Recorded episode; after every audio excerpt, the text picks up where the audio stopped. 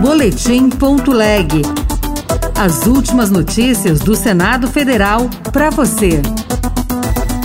Regulamentação das bets já está valendo no Brasil.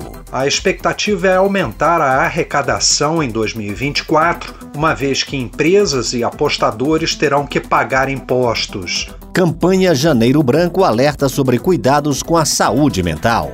Eu sou Gesiel Carvalho e este é o Boletim Ponto Leg.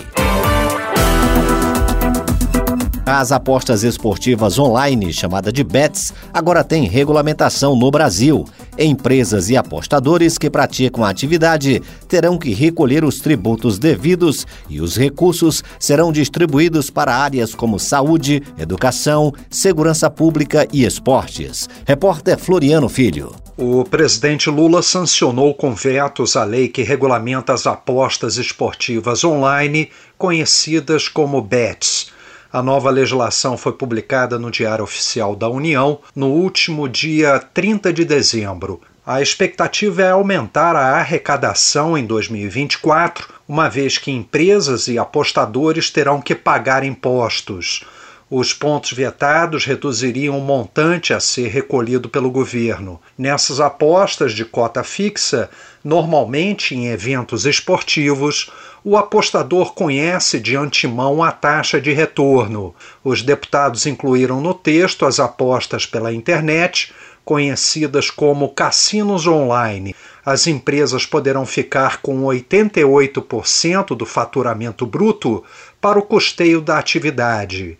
Sobre o produto da arrecadação, 2% serão destinados à contribuição para a Seguridade Social.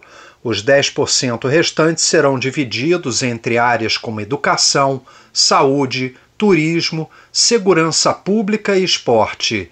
O relator no Senado, Ângelo Coronel, do PSD da Bahia, explicou que a regulamentação era necessária para que as empresas que já praticavam esse tipo de atividade no Brasil recolhessem os impostos que agora serão devidos. Apesar de legais, por não estarem regulamentadas, não estão recolhendo tributos no Brasil. O senador Eduardo Girão, do Novo do Ceará, afirmou que a nova legislação legitima um sistema que, além de sujeito a fraudes, vicia o cidadão e distorce a natureza do esporte. Não é nem a manipulação que todo mundo já viu que está acontecendo por causa de aposta esportiva, mas é porque é subverter o esporte. A essência do esporte é unir, é entreter, é uma vida saudável. Com os vetos do governo, a alíquota de 15% valerá para todas as apostas esportivas independentemente do valor. Uma campanha anual relembra a importância do cuidado com a saúde mental e emocional dos brasileiros. É o Janeiro Branco, que teve reconhecimento a partir de uma lei sancionada no ano passado, mas que só agora, neste mês de janeiro, está sendo efetivamente comemorado. Repórter Luana Viana.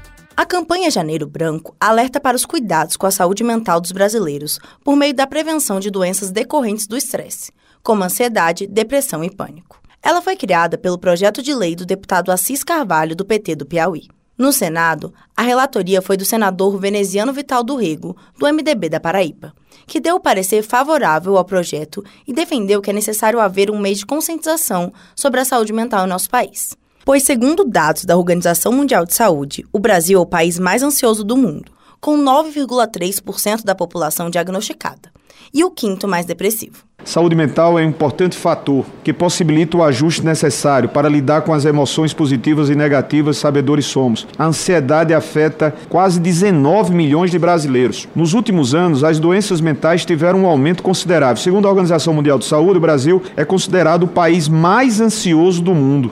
Presidente do Senado, Rodrigo Pacheco, durante a sessão que aprovou o projeto de lei, destacou que a sociedade brasileira vive um momento delicado em relação à saúde mental, agravado pela pandemia de Covid-19. Pacheco ainda ressaltou que, apesar do Janeiro Branco ser um marco importante, esse tema deve ser discutido ao longo de todo o ano.